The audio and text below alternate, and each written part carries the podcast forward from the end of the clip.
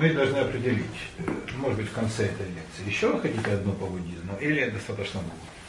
Потому что, ну тут какая проблема? Если идти вглубь, например, такой огромной темы, как буддизм, то там э, сложнее у нас ситуация, чем с индуизмом. Индуизм он такой красочный. И там вот еще а эта богиня, а этот бог, вот, а вот там такая любовная история, вот сюжет из Рамаяны.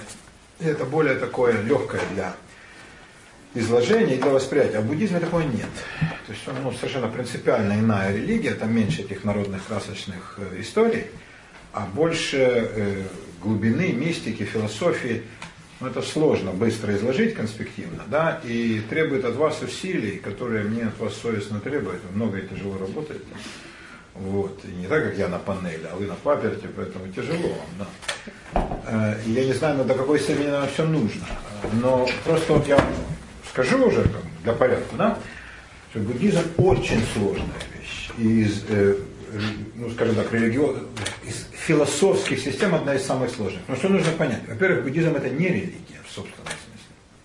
Буддизм это не религия, потому что там нет понятия божества. Там нет понятия божества, там нет молитвы как вопля о спасении, там нет молитвы как просьбы. И это на самом деле это создавалось вот Гаутамой, да, Сидаратха вы не успели забыть, да? Который Шакьямуни, э, создавалась как концепция, которая заменит народное вот это вот смешное э, язычество, да, с куклами богов, которым там э, мажут губы розовой водой. Полная перемена да, акцента с внешнего поклонения каким-то там статуям или храмам на внутреннее. И вплоть до, такой степени, что вообще, так сказать, Бог, как таковой, он не нужен в буддизме. Человек сам себе и есть Бог. Дзен-буддизм японский, в конце концов, так и провозгласил. Ты сам Бог. Не переварившие дзен русскоязычные последователи, на которые усвоили там, на уровне букваря, они за эту фразу очень цепляются. Потому что я Бог. Посмотрите на себя Гена. Ниже крокодил. Хоть ничего себе представляет Бога. Да? А, с другой стороны, Будда, умирая, да, сказал, помните, да, своим э, ученикам такую фразу, будьте сами себе светильниками. То есть никаких авторитетов. Никаких авторитетов. А уже потом создали сангху, монашескую общину, создали, так сказать, некое подобие духовенства. А идея это была какая? Ты сам себе помоги. И никаких божеств вообще на свете нет. А почему? Потому что все это иллюзия. Мысль о том, вот мы говорили об этом в прошлый раз, когда ехали там и доехали даже до самых мятеж, да, то э, значит, вот с Наташой и Катю э, был разговор как раз о том, что значит, все ли иллюзия, как понимать, что все иллюзия. И я вот потом, ну я же задним умом крепок, как, кстати, добрый литовец, латыш, обидел маму, он, латыш, литовец, литовец, литовец, да, литовец, литовец, все так и литовец, да. Так я, и, да, я понял, что э, это надо понимать вот в каком ключе. Ну, в смысле, понимать-то я, может быть, и понимал, но как это выразить, чтобы поняли меня остальные. Все иллюзия в том смысле, что какой мир мы себе придумаем, в таком мы и живем. И это вот это сущая правда. Вот с этим э, лозунгом, ну, или постулатом буддизма, я, например, полностью согласен. Э, сравните слова Гременщикова «каждый умрет только той смертью, которую придумал сам» с человеком случаются те неприятности, говорили еще римляне, которых он сам ожидает и накликает на себя. Да? Э, и, в общем, человек живет в мире тех надежд, иллюзий, представлений, которые он сам для себя продуцирует. В этом смысле каждый живет в своем мире. И, ну, конечно, они как-то там внахлёст пересекаются, да, но могут совершенно не коррелировать. И э, тут вот надо что иметь в виду. Что такое иллюзия? Не то, что там все, что нам кажется, нет на самом деле никакой ни Светы, ни Любы, ни даже Антона с компьютером, хотя мы же знаем, Антон-то точно есть. А понимать надо вот как. Антон не знает. Антон знает, что он есть, но есть у него компьютер, в этом он не уверен. Ну, про течение он точно знает. Да. Слушайте внимательно, вот серьезная штука. Значит, э, Шопенгауэр, который, это был немецкий философ, в конце 18 и середине 19 века, один из самых умных людей на свете за всю историю. Э, и он выдвинул такую интересную идею, что каждая теология, как раз то, что мы изучаем, да, каждая теология создает свой мир для человека, свою систему представлений. человек не живет. Это если ты веришь в дьявола, то он есть для тебя. Если ты веришь в духов, демонов, они есть. А если ты крестьянин, ну скажем русский, веришь в леших и домовых, они существуют для тебя. Да? А, и для тебя существует тот мир, представление, о котором ты себя создал. У Шопенгауэра есть изумительный лозунг, такой афоризм, он вообще был мастер афоризма, очень это в себе ценил. Вот, вот как надо понимать иллюзию, вот вы прислушайтесь. Он говорил так, врач видит человека во всей его слабости, юрист во всей его гнусности, священник во всей его глупости. Жуткая фраза, если вдуматься. Да? Значит, что видит священник? Священник видит, что человек поверил в ту лабуду, которую сам священник ему же и э, заправляет. Да? На самом деле, я не знаю, большинство священников, наверное, я имею в виду священники всех религий, они все-таки верят в то, что они проповедуют. Нет уж там совсем таких. Э, неверующие, которые ну, сознательно обманывают. Но, конечно, и даже и священник не верит во все то, что он говорит. Но вот вопрос, например, есть ли бесы? Если ты веришь, есть. Есть. Для тебя они есть. Да? Как бы в этом смысле э, вот мир одного человека есть иллюзия для другого. Потому что мы живем в мире абсолютно разных и не коррелирующих между собой представлений. Вот что он имел в виду, наверное. Э, то есть ты не будь глупцом, не проецируй для себя мир ложных сущностей. Не выдумывай фигню. Смотри на мир, как он реально устроен. Да? И там даже есть такое понятие, прокрытие, по-моему, называется, э, если я не путаю ничего, э, который говорит о том, что есть уровень мира, который есть только наше сознание. Вот как мы представляем, так оно и есть. Да? Вот вы вдумайтесь в эту мысль. В этом плане это, конечно, колоссальное открытие буддийское. И тогда буддисты говорят, а Бога никакого нет, ребята. Вот нету его, да? Вы живете сами, будьте сами себе светильниками. Вот вы сможете так прожить? Ну, все нет, но мы же обращаемся к лучшим. Поначалу уже только к лучшим, к своим ученикам. А, а они уже там должны были потом как-то идти в массы или даже не идти в массы, а оставить мир, как он есть, в его заблуждениях, в дикости, в глупости, в невежестве. А вот вы познайте истину. И Бог никакой не нужен. То есть тогда получается Бог как идея исчезает, Бог как творец. Бог как существо, которое над миром надзирает и вмешивается в историю. Да? Бог как существо, которому есть дело. Личностный Бог исчезает вообще. Вот на Востоке как-то эта идея не прижилась. Да? Вот интересно, в Китае там есть идея Дао, но это путь. Дао это закон, да? ну как закон Ома, закон гравитации. Вы же, например, вы сбрасываете с пятого этажа, ну, котенка бабушку, э, ну, хорошо, авторучку, да? И э, хотите, чтобы она медленно летела так по-эстонски. Не быстро, как в Москве, медленно так. И вот вы молите закону Ньютона, закон говорит, ну, это же смешно, но все равно пойдет. Да? То есть это есть константа. Вот Дао – это закон непреложный, ему глупо молиться. Да, то есть идея личностного Бога, такая важная для европейских религий, для иудаизма, христианства, ислама, она, она не прижилась в Китае. И э, Будда, который вырос в мире этих личных богов, да, этих всех статуй и прочее, он тоже ее проверк. Он на самом деле сказал то же самое. О том, что Бога нет и он не нужен. Он как бы, не то, чтобы Бог умер, как говорил Ницше, а его никогда не было. Вот мир сам по себе, такая сама по себе существующая сущность. Кстати, есть множество миров по буддизму. А наш только один из них. Можно путешествовать из мира в мир. А опять-таки вопрос, а где эти миры существуют? В твоем воспаленном сознании? Он говорит, да. Так же, как в твоем воспаленном сознании существуют другие миры, Спартак, новые русские бабки, политика, да, ты всерьез это веришь, да? То есть, конечно, взрослые гораздо умнее детей, они не верят Деда Мороза, они участвуют в выборах, да? Говорит, ты считаешь себя страшно умным, посмотри, в каком мире ты живешь, да? А мой мир, ну я говорю сейчас от имени буддийского мудреца какого-нибудь там, Архата, просветленного, да? кажется тебе э, воспаленная фантазия, ты на себя ты живешь в мире фантазии своих. Ты все придумал. Да? Вот в этом плане все иллюзия. Даже мы все придумываем себе. Да? Э,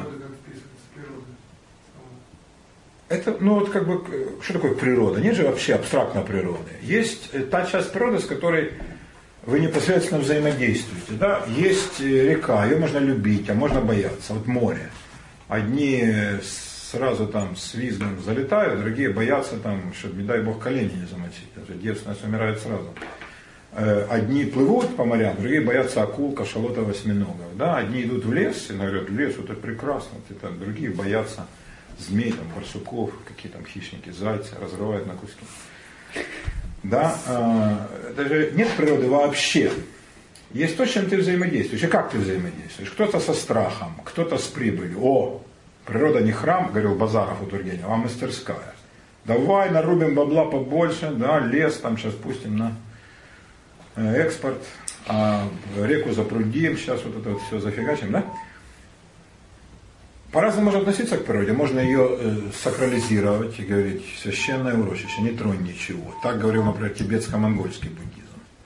Другие говорили, природа, ну, мы же живем в ней, да? То есть, э, ну, можно, например, вспахать поле, ничего страшного. Только главное животных не резать. Третьи говорили, как джайны. И пахать плохо, ты э, червячка плугом переедешь, да, птичку заденешь, там, хомячка или эту полевую мышь, как у Бернса, да, стихотворение плугом он задел, и мышь там бежит. Зверек проворный, юркий, гладкий. Куда бежишь ты без оглядки? Вот.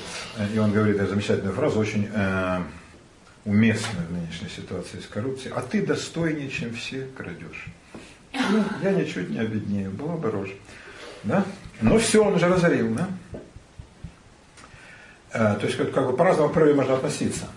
Э, и нет природы вообще, есть э, как бы отношение ваше к ней, да? Это, это, кстати, говорит и Каббала. Нет вещей как таковых, есть наши отношения. Да? Есть тряпка, есть знамя. Как ты смотришь на это? Есть железяка, ну, более-менее разукрашенная, стюарден. Да? Э, есть э, там, ну, скажем, чаша, да, какая-нибудь, ну, серебряная, там, какая цена, 25 рублей, а дарохранительница, да? священный сосуд. То есть как ты смотришь, так оно и выходит, да? Пахарь видит поле как объект, который надо спахать. Пахарь, да. Купец, так. Джайнский монах говорит, вы нарушили чистоту земли. А, лама говорит, пахать нельзя ни в коем случае. Потому что это тревожит сон земли. Да, то есть, как бы, вот природа, да, не трожь ее вообще. А, поэтому природа вписывается точно так же, как э, природа это же широкое понятие, как и все остальное, как и люди. Да? То есть какой идеал был первоначального буддизма? Не взаимодействуй с миром, он тебе не нужен. Тебе нужен только ты сам. Ну, там для пропитания тела чуть-чуть. Потому что не, помните, да, метафору, не перетягивай струну на лопне. Ну ты помрешь просто. А в этом же нет цели, да? А, но не ослабляй, не давай себе поблажек. Да? Ешь самый минимум, пей самый минимум, на девок не смотри вовсе, развлечения не для тебя. Медитации, ну, может быть, чтение, там, а, слушать умных людей, вот это и все. Да? И какая-то часть избранных э, поймет ужас мира. А что такое мир? Мир это колесо. Это постоянно вращающееся колесо, в котором непрерывно идут перерождения. Помните, да, предыдущее? Для них это проклятие. Это не хорошую религию придумали индусы, а это проклятие. Из этого колеса никто не может выйти. Вот червяк не может, акула, верблюд, да? Э, человек тоже, если он глуп, а умный человек, он может. И вот его задача выйти, когда ты приобретешь настоящий покой и счастье. Ты выйдешь из этого постоянно, вечно вращающегося колеса перерождений, который действует помимо твоей воли. То есть у тебя сознание есть, должен выйти оттуда. И в этом и есть настоящее счастье. Это и есть нирвана. Да? Нирвана есть прекращение колеса сансары, бесконечной цепи перерождений, тягостной для любого живого существа. Да? А, вот такая вот штуковина. И тут ну, нет никаких богов, как бы, да, в такой буддийской системе. Никакой ни, ни Шивы с его подругами, да, ни Ханумана, царя обезьян. И нет смысла в этом. Это сказки все для него. Да? Так же, как сказки, например, разговоры, если бы он услышал да, про христианские там, представления о богах. Да? А икона, ну смешно, правда? Да? Или там статуя Бога. Э, какой в этом может быть предмет поклонения? То есть ты видишь в раскрашенной деревяшке или в камешке, в куске слоновой кости священную вещь, ну целуй. Ну, что нет. Ну, так же, как старик гордится, да, своей железякой, которую носит на груди. Э, китаец смотрит, чем старик гордится. Он не понимает. мы говорим, мой старик проливал кровь, один из немногих ветеранов оставшихся, да? А если мы видим эсэсовскую награду, у нас закипает священная ненависть, а немцы, наоборот, встают, отдают честь, да, то есть все относительно. Вот как ты воспринимаешь этот предмет, так он и, и есть для тебя. А на самом деле э, его реальная стоимость, она всегда иллюзорная для тебя. Она нету абсолюта, никакого абсолюта нет. Э, а что такое абсолют на самом деле? Это Бог. Потому что только Бог дает как бы э, шкалу отсчета. Да? Если эта шкала исчезает, то и отсчета нет. Как бы нет чего считать. Если бы мы, например, сказали сейчас, вот сейчас тысячу там какой-то год, 2011, да? Но от чего? Мы знаем от чего. А если нет, чего считать? Так тогда и год никакой. Да? Ну а что есть ноль? Что есть, ну, кстати говоря, именно в Индии изобрели ноль. И я думаю, из этих рассуждений они исходили. Да? Вот есть некий ноль, да? то, что было прежде всего. То, что ничем никогда не являлось. Да? То есть это колоссальный простор для абстракции и умствований. Но подавляющему большинству людей, конечно, ничего не дает не способны этого постигнуть. Но буддийская концепция личности, философия, взгляд на мир, это изумительно интересно. Ну а как они определяют тогда, если у них каждое э, видение, ну как ты себе мир представляешь, так он для тебя и есть. А как, какое представление тогда правильно? Нету. То-то и дело, нету ну, правильного. Почему тогда Правильно считаешь, это... что пахать поле нельзя? Ну, это Потому считается... Что лама так сказала. А лама для, ну, для крестьян авторитет. Для крестьян авторитет. Ну, да. если в их концепции уже как бы заключено то, что...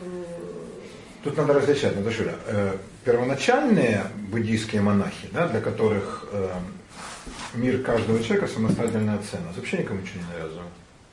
Они же ходили по деревням, какой там пахать?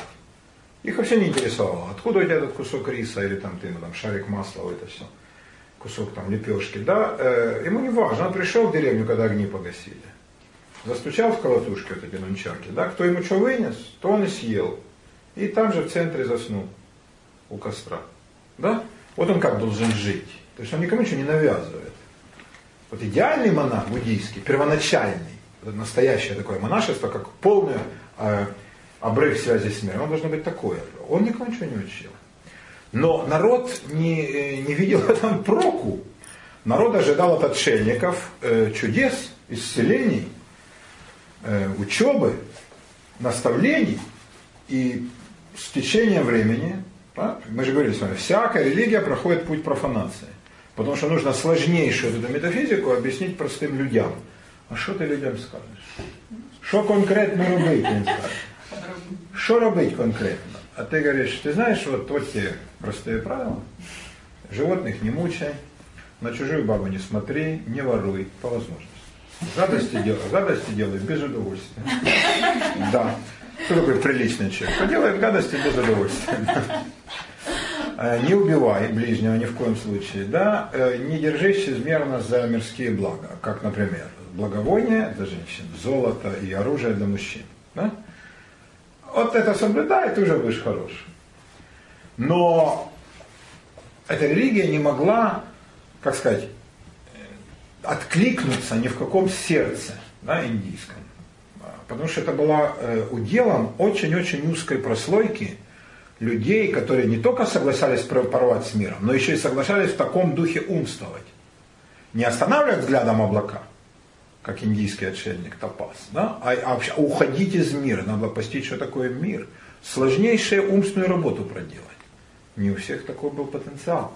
Поэтому с неизбежностью э, буддизм стал ветвиться. И первое разделение еще до всякого ламаизма, да, когда лама приказывает не пахать, было на две больших части. Махаяна и Хинаяна. Да, маха большая, сравните с словом мега греческим. Да? Махаяна большая колесница или широкий путь, Хинаяна – малая колесница, узкий путь. Для узкого пути монахи, ну как, как в первоначальном христианстве, соль земли и лучшая часть мира. И идеал – это архат. Это отшельник, который живет отдельно от мира, где-нибудь в горах, там, в пустоши, в лесах. К нему могут приходить э, люди, и он может там как-то уделять им часть своего времени, не без этого, да, но он к, к миру не снисходит он никуда не идет. Его, в принципе, мир не беспокоит. Для крестьян большая честь принести ему там лепешечку или там э, дочку заболевшую маленькую, да, или там сказать, что корова не телится, не, некому нас кормить. Э, ну и он как-то там помолится, поможет, э, если снизойдет. Вот это роль Архата. А занят он чем? Он никак с миром не связан. Только своими размышлениями, медитациями и своим сложным и непонятным абсолютно для людей буддийским богословием. У него нет никакой задачи распространить учение, навербовать учеников, создать школу, сказать, что же вы никого не отпускаете ко мне, вы что, давайте-ка пацанов всех я научу. Нет. Он сам по себе архат, да?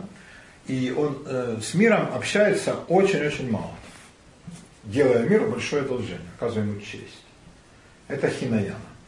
А в Махаяне, поскольку это большая, широкая, э, большая дорога, да, они решили пойти другим путем. Для завоевания популярности они выдвинули концепцию бодисаттвы, да, я им рассказывал. Бодисаттва – это э, отшельник, монах, который вот уже достиг, так сказать, берега спасения, любимый буддийский образ. Я думаю, рожденный из разлива огромных и страшных индийских рек. Что такое там, понимаете, половодье на Ганге или на Инде, смывает нахрен все вокруг. А, никаких сооружений не было регулирующих, да, и вот замечательный образ я прочел там в буддийской поэме. И ты не заметишь, как жизнь поглотит тебя. Жизнь это символ всего ужасного. Там еда вкусная, деньги, бабы, там не бывает хорошего. Э, жизнь поглотит тебя, как наводнение смывает спящую деревню.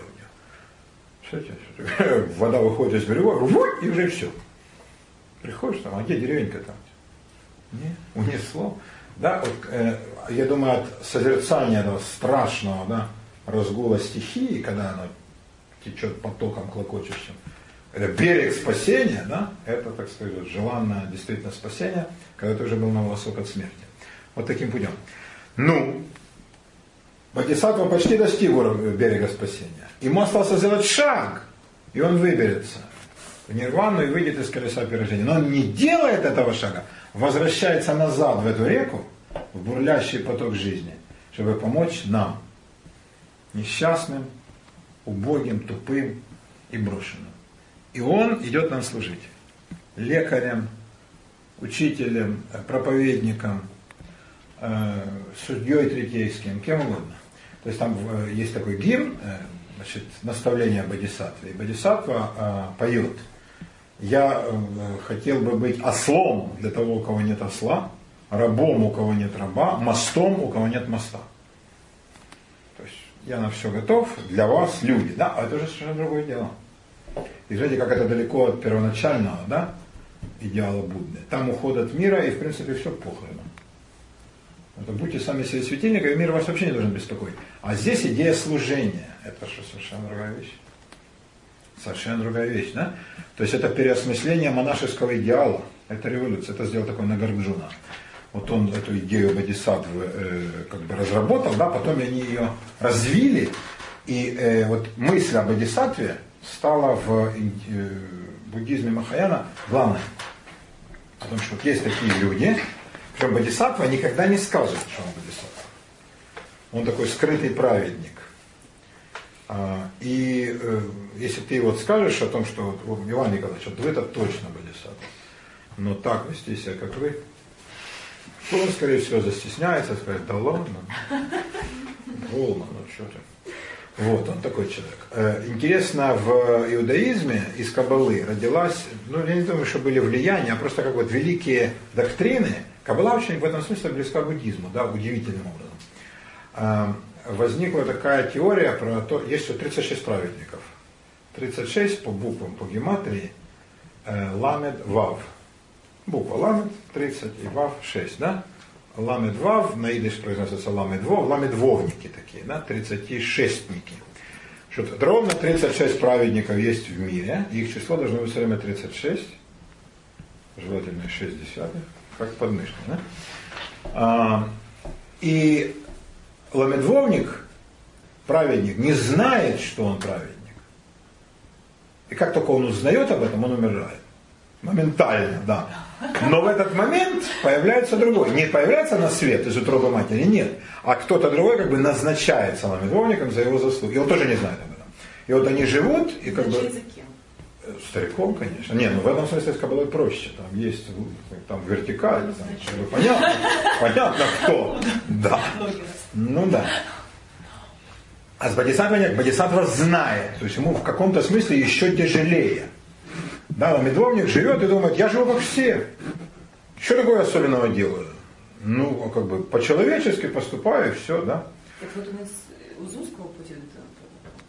Это из широкого, конечно. Тоже широкого. Да. Нет, но ламедвовник это вообще из кабалы, я просто сравниваю, да, одно с другим. Ламедвовник не знает, а бодисаттва знает. То есть как ему тяжело. Он должен еще и не возгордиться, потому что какой у него соблазн колоссальный. Во-первых, он может в любой момент сказать, ребята, идите а Он не может. Я пошел в нирвану. Все, мне осталось два. Я как-нибудь догребу, а вы, извините, вы достали. Философы достал и задолбал, два почетные гражданина Италии. Теперь мои любимые. Я не хочу на вас больше смотреть. Все, я хочу индивидуально спастись. Я много для вас сделал, чем вы мне отплатили. Только дерьмом, конечно, причем отборным. Да я от вас и не ожидал другого. Дальше как хотите. У него есть такой соблазн, да? Вопрос, потеряет ли он при этом статус бодисаттвы, это дебатируется. Но вообще теоретически нет. Он же уже его достиг, да? А, второй соблазн еще больший. Он может сказать, как я хорош. Вы посмотрите, как я чудно прекрасен, как я помогаю всем. Никто себя так не ведет. Кто согласен ради ближнего еще встать в 4 утра, пилить ханда помору? Да, это уничижение пачи гордости. Это еще больший соблазн. Да? Но вот ужасную ношу возник, должность бодисаттвы, да, возлагает на своего носителя. Ужасную совершенно. А, но это выдержать. То есть это получается, ну, в христианстве это называлось монах в миру. В миру. Но не жить среди там, как бы ездить на Вольво, а реально, да, я вам рассказывал, францисканские монахи, которые живут в Бразилии, в нынешней, я видел таких, живут в кварталах проституток или наркоманов, ужас. Или там монах, который живет добровольно в тюрьме, он выбрал такой путь, да? Вот это вот, вот такой путь служения. Это, конечно, колоссальная самоотверженность. То есть тут требуется самоотверженности не меньше, чем от буддийского монаха, нужно любить людей. А это уже совершенно другое. Видите, какую эволюцию буддизм проделал? Начиналось все совершенно не с этого. С переосмысления мира, да, а здесь как бы вот э, теперь получается мир надо спасать, улучшать, ну может быть не спасать, это не буддийское слово, улучшать мир, да? Улучшать, как-то его там обихаживать, да, э, смягчать самые злобные стороны людской натуры. И вот этим бодисаттвы занимаются. А бодисаттвы в 21 веке в мегаполисе живут где-нибудь? По буддийским представлениям живут. А где они, как вот, как Но, это происходит все? Я не знаю, они, может, и среди нас живут. Э, как бы опять-таки, да, Антон, если вы верите в бодисаттв, то они для вас и существуют. Я думаю, что э, не стоит село без праведника, да, русская пословица. Есть теломедвовники и бодисаттвы. Мы просто видим вокруг одну сволоту, потому что ее показывают по телевизору, да? Но если как бы не смотреть телевизор, а выйти вокруг, ну есть, в основном тогда сразу получится сволота резко меньше, если не смотреть телевизор. А получаются обычные люди, ну так себе. И вдруг среди них, как среди мусора, да, среди опавших листьев, вдруг раз оброненная кем-то золотая монета. Наташа Васильева.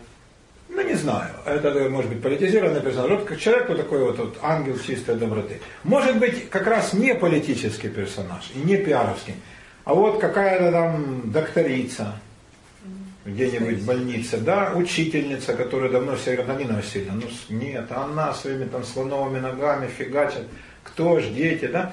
Был такой, э, был и есть у меня друг Саша Денисенко из э, с Украины. И он из потомства династии врачей. Папаня перенес, я знал старшого Денисенка, він розмовляє виключно українською мовою. Він такий національно свідомий. И, значит, у него три инфаркта, два инсульта, ну, чего только не было у него. А, и он поднимается, несмотря на вопли родственников, все врачи. Пап, тато, куди ви? А так подождите, ну дайте мені одеться. Ну я ж не піду голий на роботу. Куда? А хто ж їх прийме? А люди ж прийшли, вони ж не знають, що я захворів, а вони ж прийдуть, хто їх прийме. Так, ідіть, ідіть, ідіть, дайте мені чай, я піду. От это, от, от это бодисаттва классический. Да? Оно ему надо. Он их видел, кто, кто их примет. Вы видели, там, кто, кого он принимает, эти механизаторы страшно з їх жонами. Но вони, вони для нього люди. Да, вони для него люди. И он идет, да? Это, вот это бодисаттва, мне кажется. Тут не Бодисаттва, а другое. И бодисаттва Ламедвовни, я думаю, что и старик улыбается, и Будда, они, наверное, рядом. Они же ходят другу в шахматы играть, да? И оба улыбаются, вот ты видишь какие, да, не все равно. 35. Да. А Вот, вот для меня такие люди бодисаттвы, они всегда есть, безусловно, да? А, а публичные персонажи, может быть, и в меньшей степени, да? Э, но, конечно, есть, не может не быть, к счастью. Вот это вот гениальное, э, то есть буддизм это есть цепь гениальных мыслей, часть из которых опровергают предыдущие. Но развелось вот такое вот интересное и очень противоречивая в себе доктрина э, с любопытнейшей концепцией личности. Потому что концепция личности, как она была в первоначальном буддизме, до деления, да, когда был ствол без ветра, она совершенно другая. Она не предусматривает служение, она предусматривает полное сознательное отречение, разрыв с миром. Это классно и круто. Да? Для этого надо обладать мужеством колоссальным и мужеством интеллектуальным, которое тяжелее всего дается, потому что тяжелее всего додумать что-то до конца. Ну, Если личность хочет служить.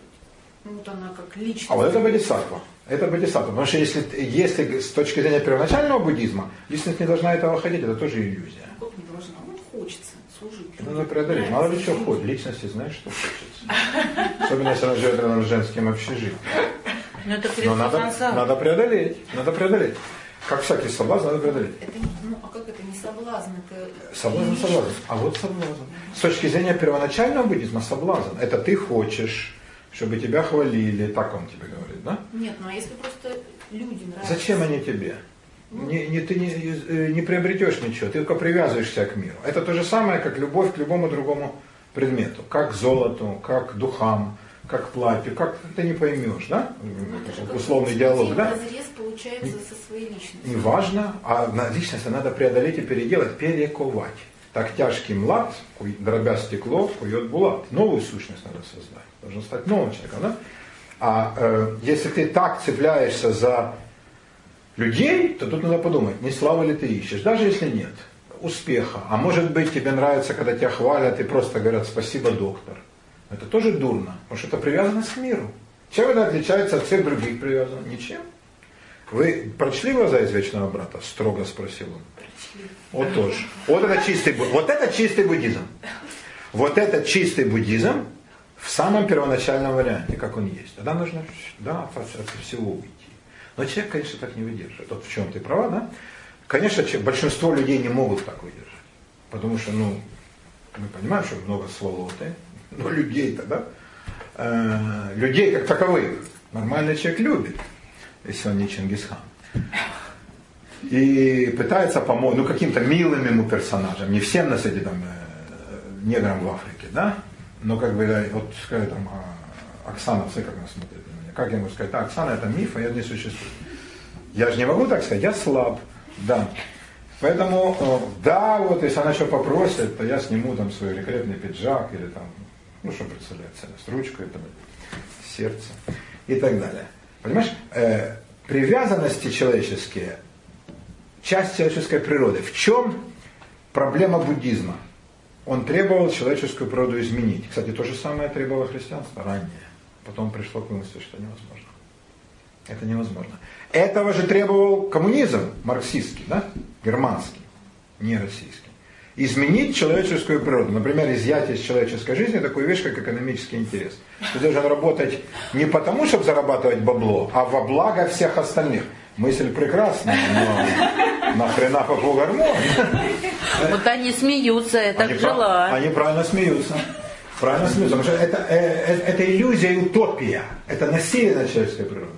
Да? Хотя отдельные экземпляры, может, и есть такие, да? Вот, но если хотите, предпосылка изменения пути буддизма в осознании того, что человеческую природу ты все-таки не переделаешь. Не переделаешь. Надо людям помогать и вот идти навстречу этим чертам личности. И отсюда э, родился бодисаттва и культ бодисаттва. Вот.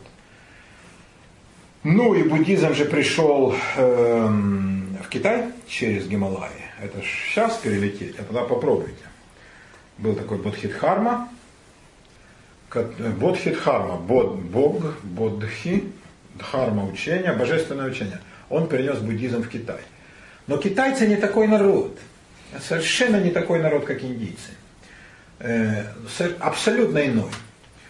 И китайское рационалистическое мышление, которое из всего извлекает пользу, как э, китаец из всего готовит еду. Вот оно пробежало, котел, да, все, что движется, в шее готовят на юге. Реально готовят. Очень вкусно тут сейчас. Те, кто ели, я не пробовал, но думаю, что они не врут. Да. Э, Я, все, что бегает, ползает, летает, все надо. А как же? Это да. То есть э, вот китайское мышление, почему сейчас Китай резко рванул, когда разрешили? Он и до того, мы просто плохо знаем историю Китая, я вам расскажу, когда дойдет время. Были колоссальные взлеты, что они сознательно тормозили сами же. Э, Да не хотели. Э, Китайский прагматический ум все моментально схватывает. И из всего пытается извлечь реальную пользу. И очень быстро достигает в этом успеха. Один из самых даровитых народов на Земле. Китайцы. Их, правда, фига, но это другой вопрос. И для них вот эта вся буддийская, индийская мистика, ну, она была совсем не в жилу. Откуда уходить, почему уходить, куда приходить, какой в этом прок, так что реально робить. И вы... Поэтому они выслушали и восприняли это очень глубоко по-своему. И у них возник свой буддизм. Они называли его чань. Чань буддизм. Потом в Японии стал называться дзен. И это очень э, неожиданно еще один поворот в истории буддизма. Вот какая любопытная судьба у буддизма. Он процвел за пределами родины Индии гораздо больше, чем на родине. Нет пророка в своем отечестве. То есть, конечно, буддизм остался в Индии, но по сравнению с тем, э, сколько там индуистов, это, э, конечно, небольшое число последователей буддизма. А процвел он где в основном? Цейлон, Юго-Восточная Азия, огромный Китай и дальше уже даже Корея и Япония. Больше того, и даже Тибет, Монголия, Калмыкия, вообще, казалось бы, господи боже мой, да, где там-то Индия, и представляете, где от нее Калмыкия. И вот он даже туда распространился, но в совершенно иных формах. То есть это был целый ряд таких переосмыслений. И практически это на самом деле, это новая религия. Практически новая религия. Что такое чань? Это новая религия. Она скорее китайская, чем индийская. Но закваска индийская. То есть, да, есть Будда, есть его культ, есть рассказы о Будде. Но как они это интересно поняли? Они это поняли так. Ага, в жизни главная дисциплина. Важно не давать себе спуску, а э, оттачивать дух и тело. Это правильная мысль. Потому что чем ты дисциплинированнее, тем ты круче в жизни. Это святая правда. Посмотрите на человека, который живет по режиму, и того, кто живет как хочет. Разница будет шокирующая. Да? На того, кто там хотя бы зарядку делает каждый день, и на того, кто... Да, ну, это регламентация в еде, и тот, кто живет все, что видит. Э, Поэтому они сказали, да-да-да-да-да, теперь мы понимаем. Э, Это э, доктрина это очень правильная. Как с помощью дисциплины тела и духа, не только тела, это у них было давно, но именно с помощью дисциплины духа, каким образом э, с этим миром совладать и этот мир победить. Но не уйти, а именно победить. И какой идеал чань буддизма? Помните, да, для Хинаяна Архат, отшельник, для Махаяны Бодисаттва, а для китайцев, для чань буддиста.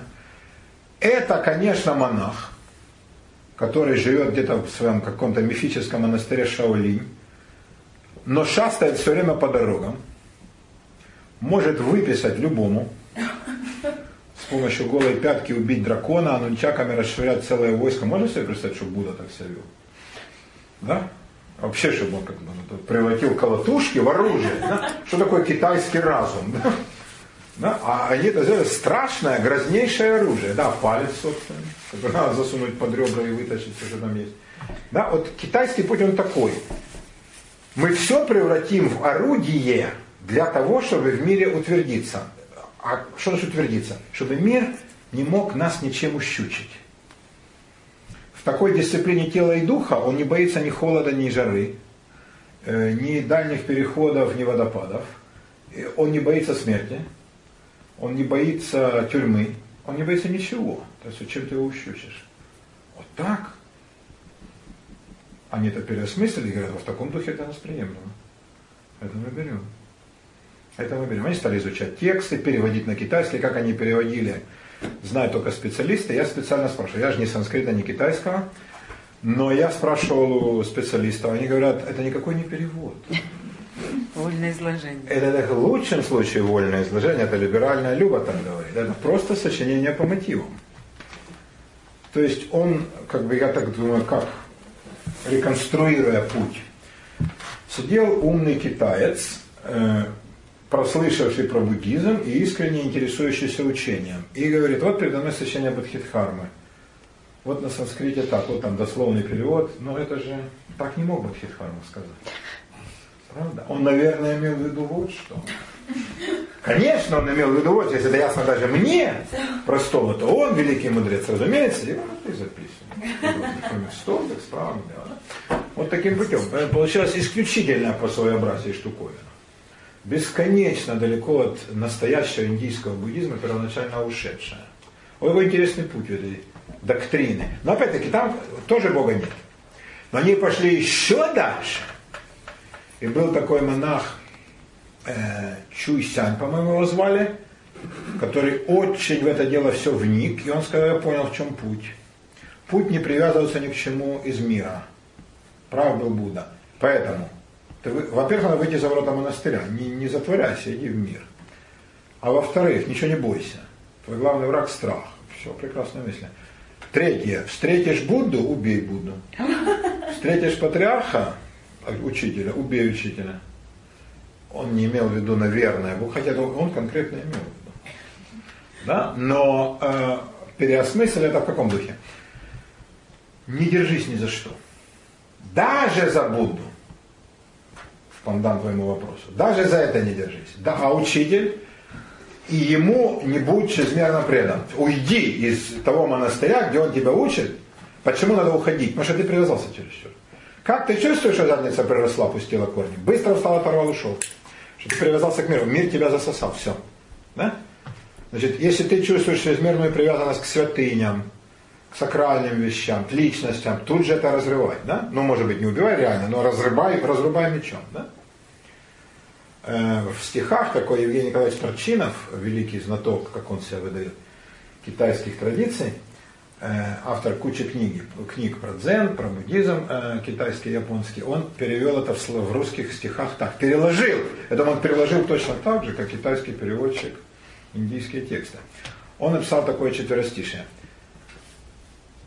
Будде и патриарху при встрече голову с плеч, наготове всегда держи отточенный меч, колесо закона вращается неспроста.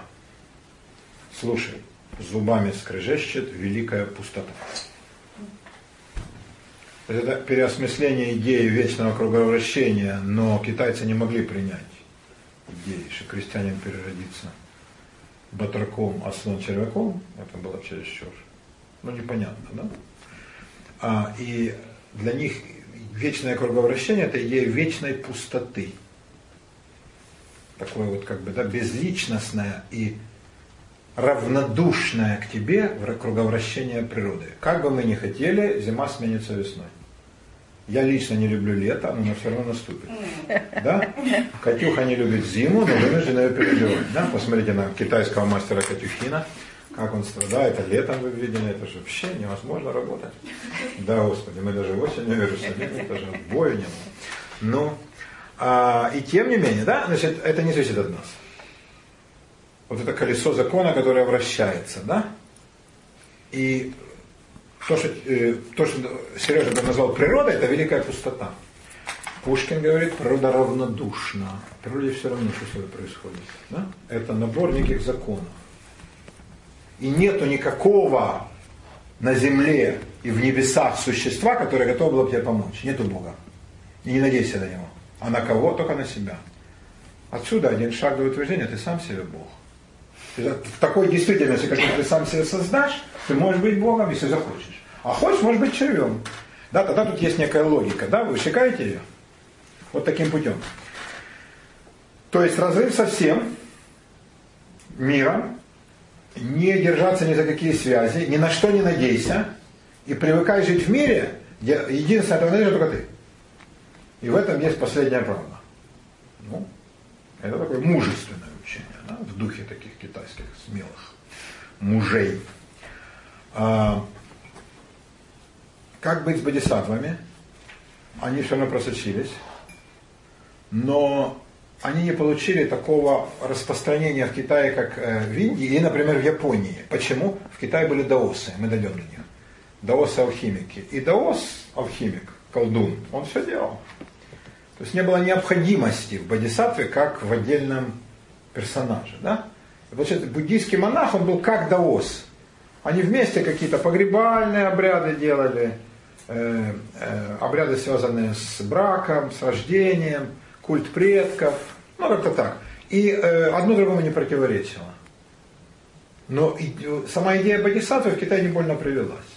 Потому что э, был утешитель. Утешитель это был добрый колдун. Ну, а если надо извести, то надо идти к злому колдуну. И даосские маги, алхимики, а даос, даосизм это классическая алхимия китайская, да? они эту роль выполняли. А вот э, монахи вот, э, чань буддизма, они оказали очень мощное воздействие на, на китайскую жизнь и на развитие доктрины дальше. Поскольку они сказали, человек, для того, чтобы в этом мире выжить, холодным и жестоким, не жестоким, равнодушным к тебе, да, великая пустота, ты должен быть готов ко всему. Поэтому тренируй тело, поэтому отточенный меч, и поэтому тренируй разум. Но не столько даже дух, как бы они не очень понимают, что такое дух. А вот разум это понятно. Что такое разум? Это та твоя субстанция, которая позволяет отвечать на вопросы. Ты готов ответить на сложный вопрос? Ученик говорит, готов. Учитель тут же бьет его палкой, это любимый чанский прием дзенский, чтоб не засыпал. И говорит, очень хорошо, я задам тебе пару простых совершенно вопросов. Э, хлопок двумя ладонями понятно, а хлопок одной ладонью это что? Классический чанский вопрос. Сюнь. Да? Что такое хлопок одной ладонью? Каково было лицо у твоих родителей до того, как ты родился? А лицо нерожденных твоих предков, каково могло бы быть? Вопросы, не имеющие э, ответа, или как бы любой ответ не то чтобы неправильно, он никуда не ведет, да? Э, ты шел по узкой тропинке, на, навстречу дракон, сзади тигр, ты прыгнул в пропасть, э, руки у тебя э, зацепились, ноги у тебя чем-то там заняты, и ты зубами держишься за какую-то лозу, это единственное твое спасение. И тут подходит учитель и спрашивает у тебя, ответь мне, ну, как ты ему ответишь? Да? Э, вот такие вот вопросы они очень любили. Вот эти вот целая... Философские какие-то они даже не, не только философские, они заранее не имеющие ответа. Философский вопрос, например, в чем смысл жизни, да? Или зачем Бог создал женщин? Или наоборот, нафига Он создал мужчин, когда женщины так прекрасны, да? Да, или зачем в мире есть зло? Что есть зло? Да, вот это философский вопрос. То есть философский вопрос требует не ухода, а рассуждения. Да? На него нельзя ответить. Женщины, ну ты понимаешь, они для того-то. Да? Да, а зло это-то одному кажется так, а другому так, это все субъективная точка зрения. А тут это просто для того, чтобы ты понимал, сколько в мире вещей непостижимых. И ты изощрял бы свой разум на таких вещах. Вот это целая школа таких вопросов. В Японии их называют мондо. И они издают целые такие сборники. Вот таких вопросов. Это как бы диалоги какого-то некоего учителя с неким абстрактным учеником. Ну, это любимая форма, да, во всех культурах учитель-ученик. И э, ученика обычно учитель бьет, это правильно он делает. А, вот. И э, ученик, как правило, значит, не понимает учительской мудрости, но проблема в том, что мы тоже не очень понимаем. Нас спасает потому, что мы далеко от учителя. А так досталось бы и нам. Но с точки зрения пробуждения нестандартного мышления – это колоссальная вещь. И это, я думаю, очень двинуло вперед китайскую и японскую мысль. Вы согласны с тем, что японцы народ изобретательный? Китайцы не менее того. Э, все то, что делают в Японии, Китае, в Корее, это все изобрели э, в Японии, Корее, во Вьетнаме, все изобрели в Китае. Письменность, палочки для еды, да, халат, все. э, это народы очень нестандартно мыслящие. Это во всем проявляется, да? Абсолютно.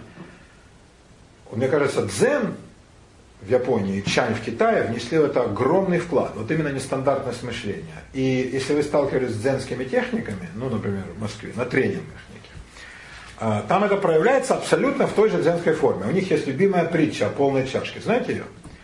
Как был профессор, который пришел к... Ну, это там первоначально не профессор, один учитель другому. Почему к тебе ходят, ко мне нет. Тот сказал, я тебе все объясню, все просто, давай такой выпьем чаю налил ему в чашку, чашка полна, он льет, ну, наливается, что ж ты делаешь? Говорит, ну, вот видишь, вот я пытаюсь наполнить твой разум, но это невозможно, потому что у тебя полная чашка. Сколько не все пройдет. Сколько я своего ароматного чая, своей благовонной мудрости не буду лить, только зря расточать. Да, потому что у тебя чашка полна, твой разум полон. А что нужно сделать? Выплеснуть своей чудной приобретенной мудрости. Но как это реально сделать? В смысле, вырезать часть? Знаете, как Чукча делает? Говорит, я сильно умный, никто замуж не идет. Девки мне не дают, и товарищи меня не любят. Как-то надо мне быть поглупей. Вырезали кусок мозга, говорит, нет, все равно очень умный. Ему вырезали еще. Он так, о, оце вже набагато краще. Ужасный эти украинский анекдот. Кто повторит в моем присутствии, принятие на себя. Да. Слушайте, а вот такой вопрос. А может быть это мы нестандартно мыслим, а они это стандартно? Мы каждый мыслим по-своему. Мы каждый мыслим по-своему, Антон. Но вот нестандартное мышление в чем проявляется? Вот я вам приведу пример. Была выставка японского дизайна. И на ее открытии человек говорит, мы все делаем в соответствии с дзен. Ну, дзен и чань, это же, вы понимаете, да, практически одно и то же. Конечно, история японского буддизма сама по себе очень интересна. Э, но нет никакой возможности в это углубляться так глубоко. Но поговорим о Японии, поговорим о дзен отдельно. Э, он говорит, вот есть притча, дракон и витязь, который выписывает. Дракон, как правило, ради девок, но ради кого что, ради зарплаты пойдет. Э, ну и вот как, да, там один рыцарь прискакал с огромным копьем, второй с мечом, третий с булавой, четвертый с факелом. И, ну, всех их дракон сожрал, конечно. А пятый угостил дракона. И дал ему лепешку. А в лепешке было четыре иголки. И дракон сам сдох. Мы говорим, ну, говорит, вот это и есть японский дизайн. Это сильно. Именно четыре, не Не важно, вот три будет, пять, не в количестве дела. Да, ты, ну, нестандартно мысль. Да, вот это очень интересная притча сама по себе, думаю, тоже, конечно, из дзенских этих делов, да. Э, во-первых, как нужно обращаться с теми, кто ты считаешь препятствием, врагом, да. Только идиоты скажут с копьем на перевес. Разложи изнутри, конечно. Да, и вот так, так устрани это дело. Какое это имеет отношение к японскому дизайну, я так до сих пор не допер. Но, но на первичном уровне, доступном мне, да, как белой обезьяне, я это понимаю. Да? То есть не сокрушай препятствия в лоб, это глупо. Э, обойди, да? Может, они хотят разрушить нашу культуру изнутри? Уже. Пока я не предпринял таких попыток, э, но может быть и да, э, не исключено, что еще и захотят. Э, на таком уровне дзенской притчи боролся Запад с коммунизмом в Советском Союзе и победил. Не военным противостоянием, не войной, не дай бог, это был бы конец всему, Да, да. а радиостанциями, выставками, джинсами, магнитофонами. Ну, казалось бы, хрен для так джинсов и колготок. Они разрушили союз гораздо больше, Рекламе. чем любые ракеты. Да, вот сейчас так Запад борется с исламом. Потому что воевать это ж, ну, труба. А вот там запустить червя компьютерного, продавать куклу, Барби, чтобы бабы себя ну, понимали. Вот. эм, повышать культуру потребления, виски, кино, да, и так потихоньку. То есть не надо переть в лоб на дракона. Ты, может, ему голову и отрубишь, но он тебя пополам перекусит. А вот накорми иголочкой, он и сдохнет. Это, это, вот это я понял, да? Вот, кстати, какой прекрасный образ, да? Какой прекрасный образ на самом деле. То есть это сущность? Ну, одна из его сущностей. Есть такой Судзуки, написавший «Кости и плоть дзен». И там у него много таких вот костей, да, вот интересно. Мы же не можем сказать, какая кость у нас важнее. Ну, конечно, позвоночник важнее, чем там кость в мизинце, да? Но без любой кости не полон организм, да? совокупность костей создает скелет, да? Там, а совокупность мяса, ну, допустим, от задницы мы отрежем с удовольствием, а нос нет, но, да, и тоже будем скучать без нее, да? Э, все совокупности создает тело, да? Ну, какая-то кровожадная, немиролюбивая. Что тут кровожадного? Ну, вот, э, убей, учителя убей. Ну, Люб, я же истолковал это дело. Тут не обязательно надо понимать убить. Убей, оторви, э, разорви связи с миром. Убивать-то как раз они особо никого не Накорми иголками. Э, на- Ну, а как вы предлагаете? Мир здесь всю жизнь воюет. Да? Христианство декларативно провозгласило мир, дружба, подстав левую щеку. Когда оно подставляло? А потом А потом руби, а крестовыми, потом да. руби топором. Да. Так что это все понты насчет э, миролюбия какого-нибудь.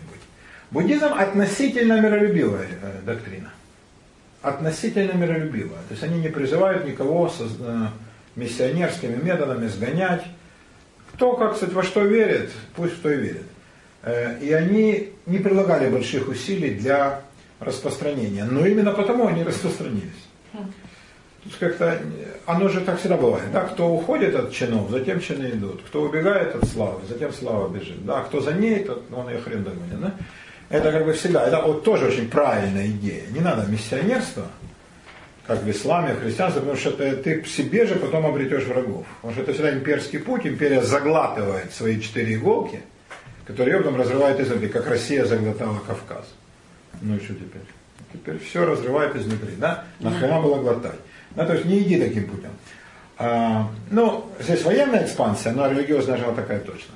Вот формирование такого особого менталитета, да, э, особого взгляда на мир, вот нестандартности мышления э, китаев, китайцев и японцев, мне кажется, Чани Цзэн внесли очень большой вклад. Вот э, превосходная китайская живопись.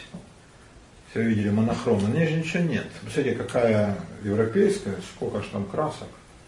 В четыре слоя, как на доброй девушке, когда она выходит на дискотеку. А там почти весь лист бумаги, он пустой. Не только чуть-чуть, да? Причем это рисовая бумага, попробуй по ней. Вы никогда не пробовали?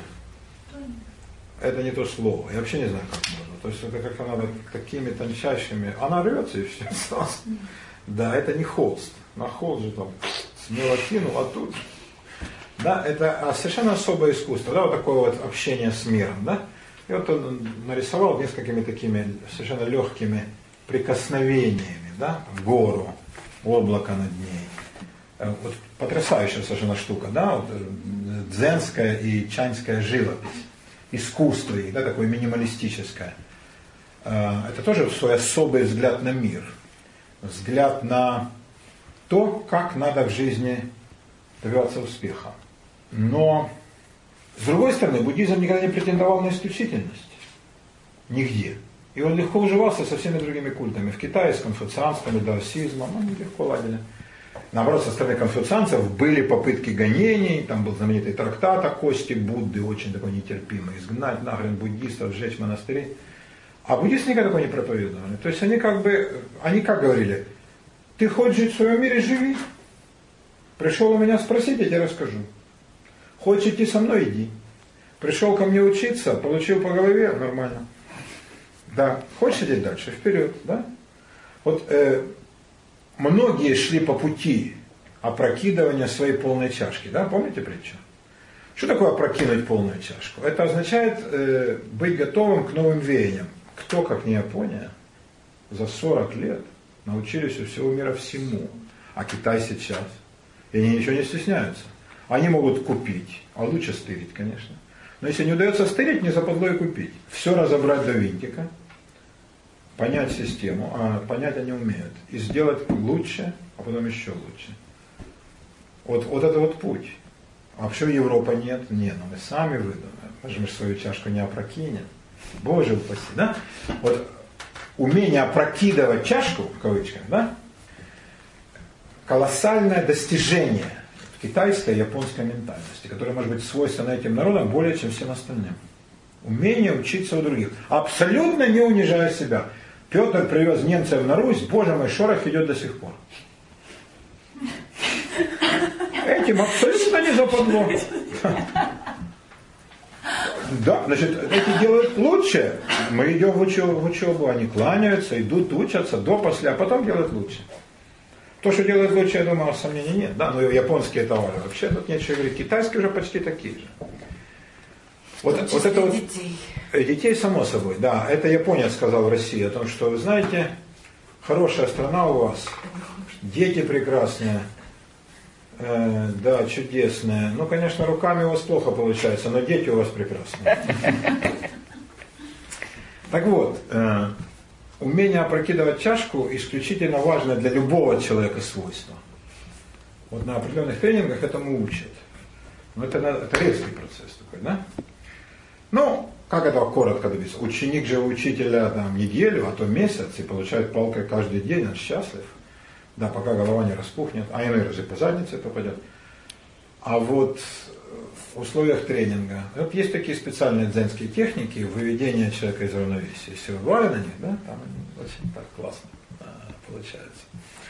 То есть они вывели из равновесия, свою дали свою тему, да, какую-то, что они хотят. Меня не интересует странное мнение. А вы такой, «Фу!» Да? Э, То, делать то, к чему человек не привык. Ну, то есть что-то свое, да? Э, Не, не важно свое. Да, вот у тебя есть свое. Это свое ты должна за полдня научиться считать ничем. И понять, что ты полное ничтожество и дерьмо, и вот сейчас тебе расскажут правду. Это достигается жесткими методами, но есть тренеры, ну, это настоящие виртуозы, которые это умеют делать. Вот они учились на дзенских практиках, и дзенскими примерами. Да? Но тут надо сразу и жестко, ну типа палка, ну сейчас же палкой нельзя, это лучше всего. Палкой. Это Забудьте все, чему вас учили. Типа того, да. Но здесь нельзя, э, приходится вербально. Ну, даже очень жесткая такая вербальная агрессия, да? Обиды, унижения. Э, Хорошо, чашечка, да? И потихонечку дальше наливается свое. На то, что тренер хочет тебе сказать. Это очень полезная штука. Э, Это не Для всех не безболезненная, но очень полезная. LifeSpring еще есть. Вот LifeSpring как раз он весь на этом построен. LifeSpring весь на дзенских техниках. Это не какая что это бред. Какая секта нахрен? А Антон, вопрос? вы умный парень. Life- э, Вам можно. Вот как э, соотносится то, что вы сказали, с критическим мышлением? Или Креативным или критическим? Критическим? да. Ну, как вам сказать, э, у всех индивидуальные соотносятся. Критическое мышление свойственно очень небольшому проценту людей. Очень небольшому. Но, кстати, осознание, что я есть полная чашка, и мне нужно расстаться с какими-то своими представлениями, уже элемент сильного критического мышления. Сильного. Если человек так подумал, он уже очень даже не дурак. Американский анекдот. В город пришел чек на миллион, написано самому э, большому дураку, живущему в вашем городе. Никто не берет. Наконец один говорит, да ну вас, ну я самый дурак. Взял, там, а никто не знал, что там в конверте, да, там чек на лимон, и написано, вы далеко не так глупы, как думаете. То есть умение сказать, я глуп, я не недоучен, я недоразвит, мне есть чему учиться и стремиться. Это очень мощная вещь. С этого начинается критическое мышление. Заканч- яблоко раздоры. ну, да. Зак- заканчивается оно там, где э, человек говорит, я самый классный, у нас все самое классное, Америка параша, Россия будет наша, да. Да, у нас Билан, э, мы самые лучшие, мы избранные, мы классные и так далее. Да? Вот тут критическое мышление заканчивается. И большинство людей не желают мыслить критически, они желают, чтобы им говорили, как они дивно хороши, потому что они родились на этой улице, на той стороне Кутузовского проспекта, в этой, в этой стране, да, вот с этой национальностью, хотя в чем, блин, их заслуга? Какие заслуги человек прилагал, чтобы родиться арабом, евреем? Нет, никаких. Чем же ты, блин, гордишься? Ты гордишься тем, что ты сам сделал, да? Вот как раз дзен именно это и предлагает. Ты сам создай из себя человека. Или там Бога. А что ты гордишь? Чем? Что ты китаец, а, а он малаец, и он тебя хуже, но это смешно.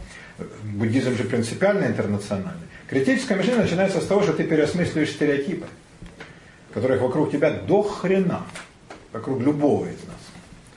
И выходишь за пределы. Каббала называет это выйти за пределы, а буддизм называет опрокинуть полную чашку. Принципиально одно и то же, только метафоры разные. Но просто метафора очень красивая, да, ты понимаешь, что это твой разум чашка, да, пум-пум-пум, дерьмо полилось, и дальше на что другое. Да, нечто наполняет. А? Я не знаю, а если не заполнит еще... Кофе!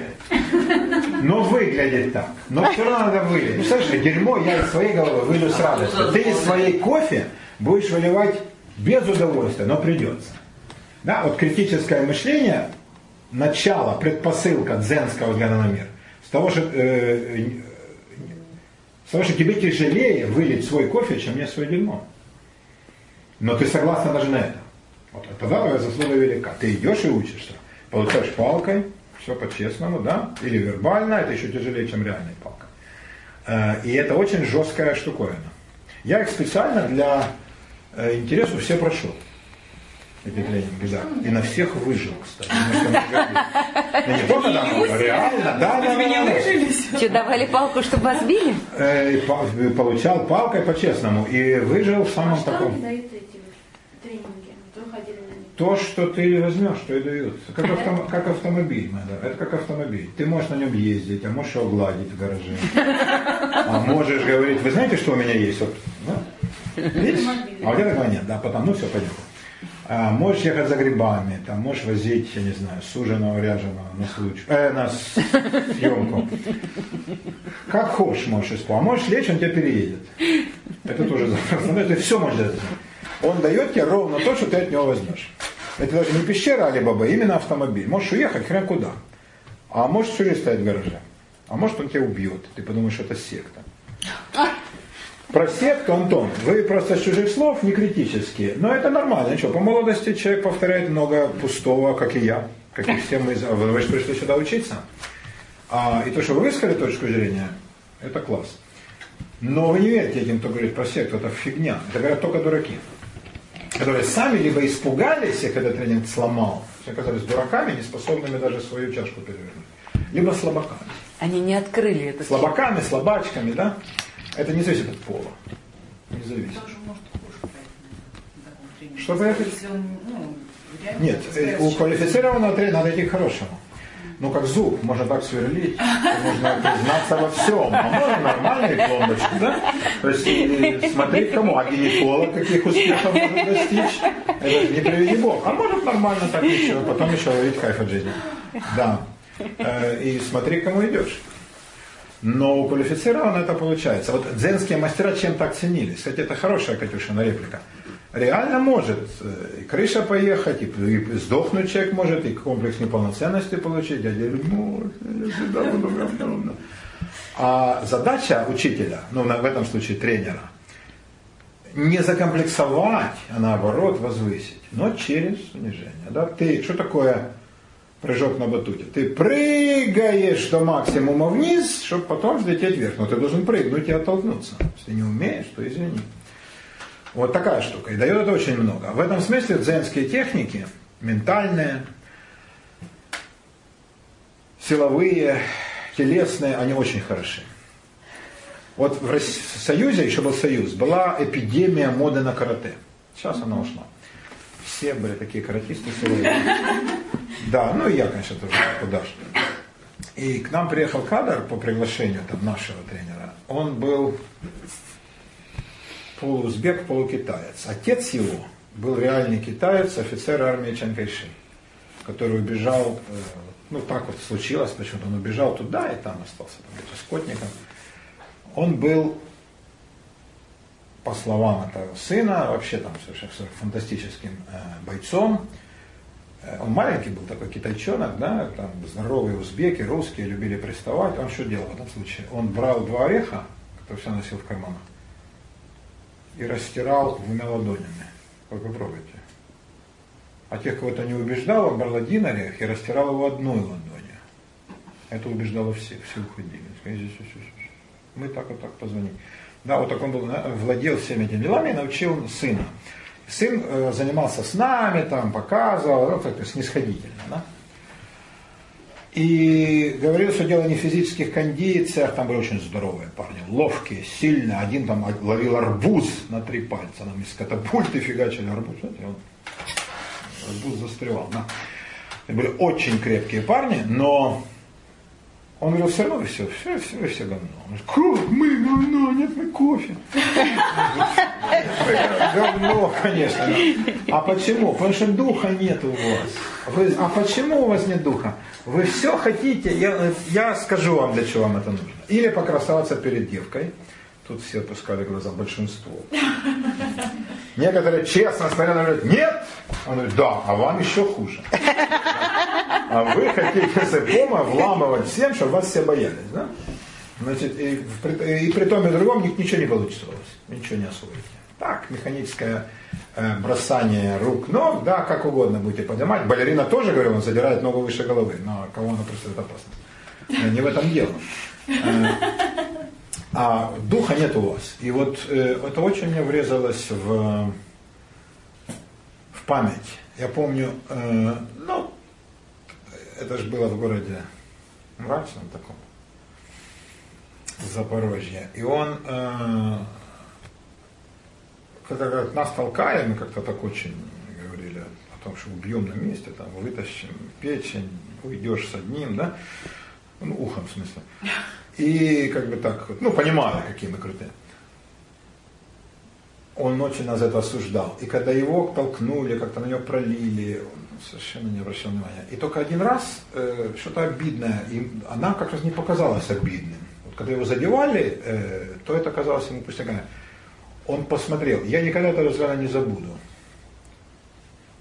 То человек ушел, по-моему, не только из кафе, но даже из города. А я потом узнал, это называется такой специальный такой давящий взгляд. Вот, но он не, это как-то не репетируем, это ничего не выйдет. Это должно идти изнутри. То есть это взгляд, ну или зверя, или робота. И ты вдруг понимаешь, этот убьет, не задумается. Да, и вот когда он так смотрит, не надо драться. А никаких арбузов. Любой уйдет. Но это должно вырасти изнутри. Какой бы ты ни был крутой, мускулистый, у тебя не будет такого взгляда. Да? А вот это только изнутри берется. Вот что такое дзенские практики. Да? И, а, потому кунг-фу и карате процвели именно там. И мне кажется, где в других местах, хотя народ тоже спортивный, такие вещи процвести не могли. Да? Это идет изнутри. Картинки. А вот про то, что он говорил, что он назвал сектой, это что? Life Spring? Да, это Life Spring по-английски э, источник жизни. Spring это же родник источник. Это э, направление, ну, это целое мировоззрение, которое разработали там такой Эрхард и второй, забыл, поймали меня врасплох, я не думаю, что об этом зайдет речь. Нет, Эберхард, а второй, не помню. Но я потом вспомню, скажу тебе. Э, два американо, один германского происхождения, а второй, надо найти картинки религии. Нашли? Да, картинки религии. Вон они. Так, и тут уже тогда идти по, по номерам. Тут шоп? О, супер. Супер. Так, ниже, ниже, ниже. Так.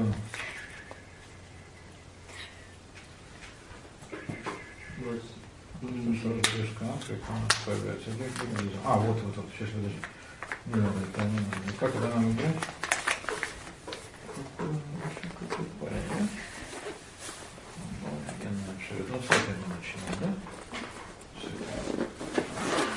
Сейчас Антоша все покажет. Ой, не-не-не, тоже Африка.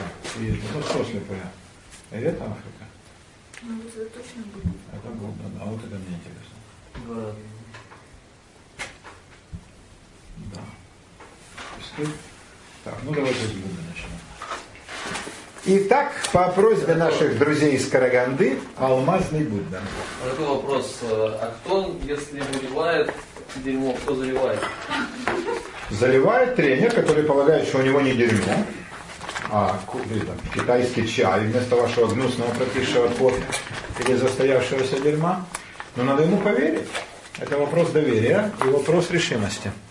Как всякая учеба, да? А можно как чашечку оттуда поставить немножко на витрину, чтобы оно все время как Нет, мой дорогой, это вот не получается так. да. Вот, вот- вот это, вот это реально едет крыша. Потому что если она что-то выливает, да, да, она там тихо шифером шурша, да, а, едет крыша, не спеша. А, Нет, э, это одноразовый момент. Это одноразовый момент. Ну, я не знаю, как, как, как что. как влюбиться. Да, как, как, как оргазм. Он не может все время, да? А потом пауза, да, до следующего. Да, там еще было примерно. А, вот, ну как у кого. А, и э, это не может быть все время, по, по определению не может быть, да? То есть вот это импульсная вещь. Значит, вот ты опрокинул, это, э, это так говорится, вот эту чашку я там вылью, и то буду переживать. А тут это же целый комплекс переживаний внутри человека. Это разрушение сложившихся устоев и представлений.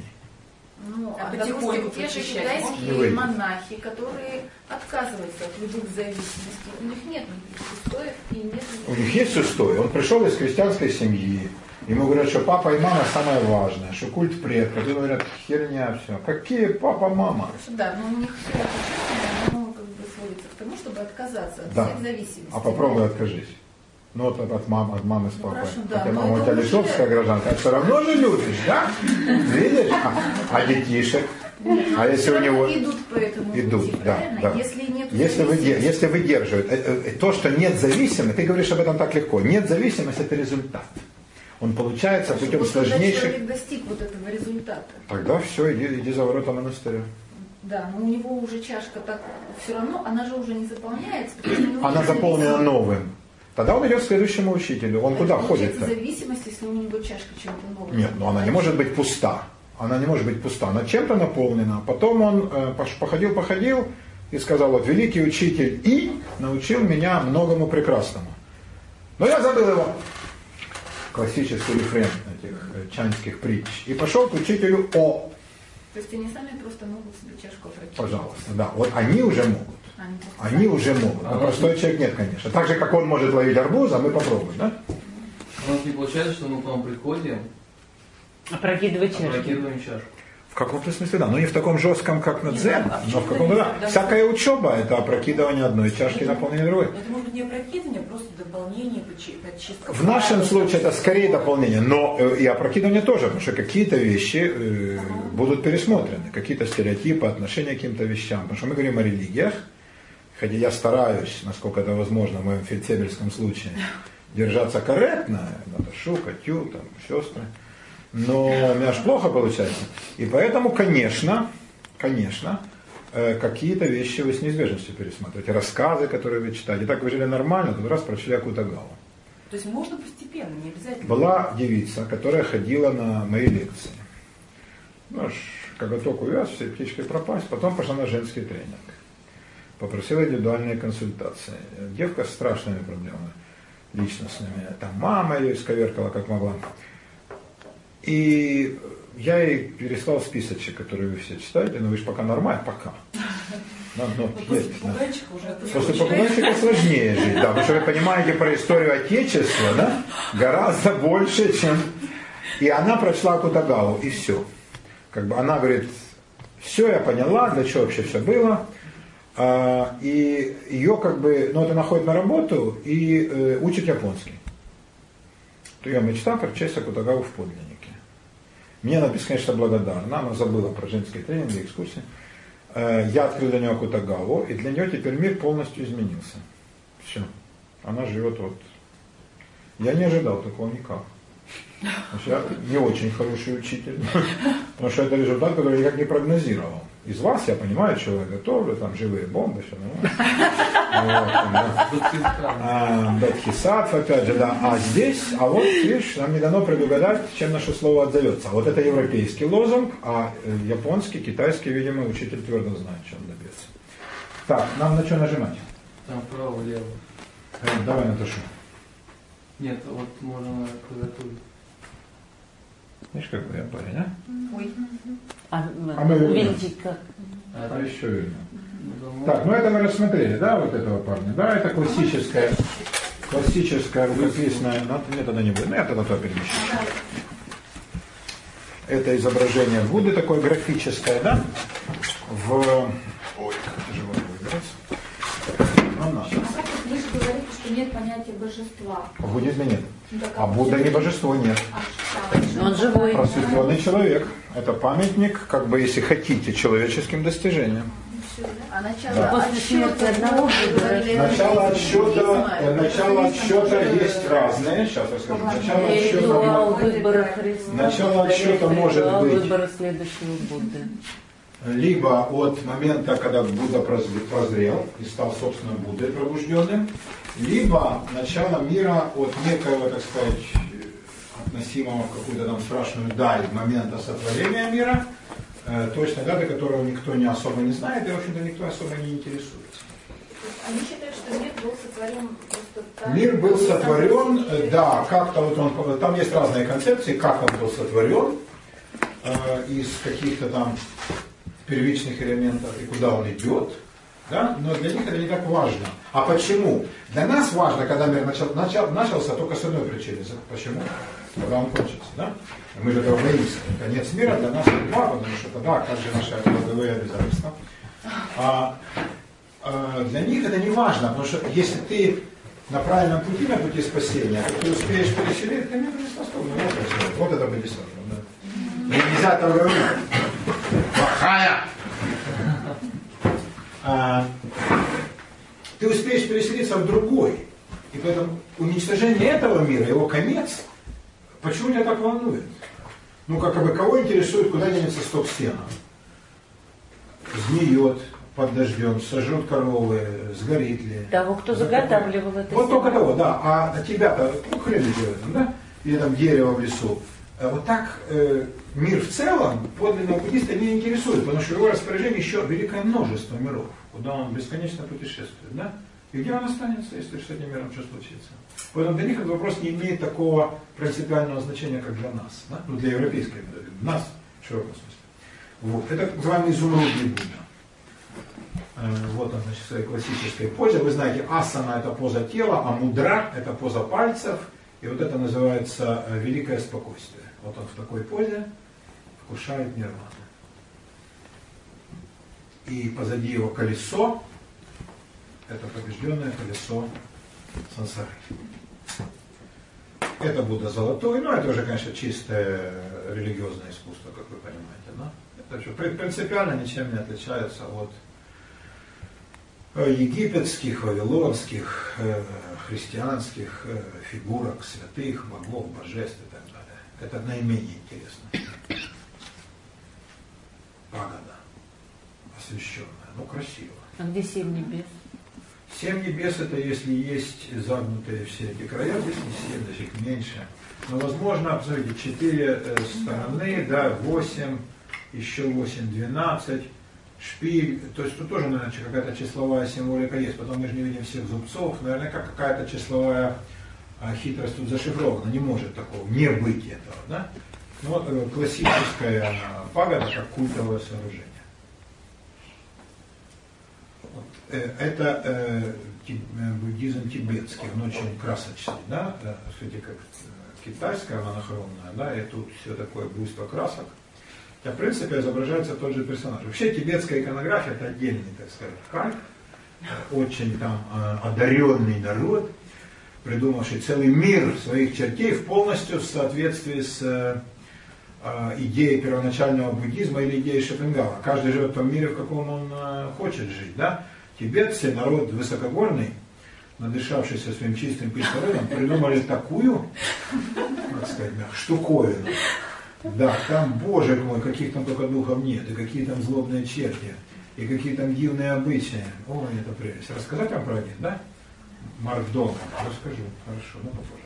Вперед. Это отшельники. И, значит, это отшельники э, вот, э, крайне справа, да, с э, шафрановой тоге и с желтым таким э, шарфом. Шарф называется архак, на который через его э, плечо перекинут. Это буддист. Э, два э, в юбках, как бы юбках, да, на бедренных повязках, это, видимо, тоже буддийские отшельники. А вот тот, который совсем весь в пыли, э, и в одном, так сказать, как замечательно сказала одна девица, в одном нахрении. А, Он, по-видимому, индуистский отшельник. Ну, они стоят все вместе, так сказать, э, символизируя братство религии Индии. Ну, как они выглядят, видите, это здорово, чудесно. Ни одна девушка, конечно, не смогла бы устоять. Вперед. Ну, вот это, конечно, э, ну, так сказать, дань народным предрассудкам, да? Это чисто индийское искусство. Да, так изображали индийских богов как он, бо- э, и раскраска, да, и, боже ты мой, синеные э, брови, и глаза, и красные губы, и великолепная отделка бронзы. Насколько это далеко от буддизма, который первоначального, который э, ни за что не призывал держаться, да, все мусор, все тлен, все как пар изо рта, да? А тут, вот, пожалуйста, ну это, конечно, чистое эм, потакание народным вкусом. Берешь? Вот, кстати, буддийская иконография.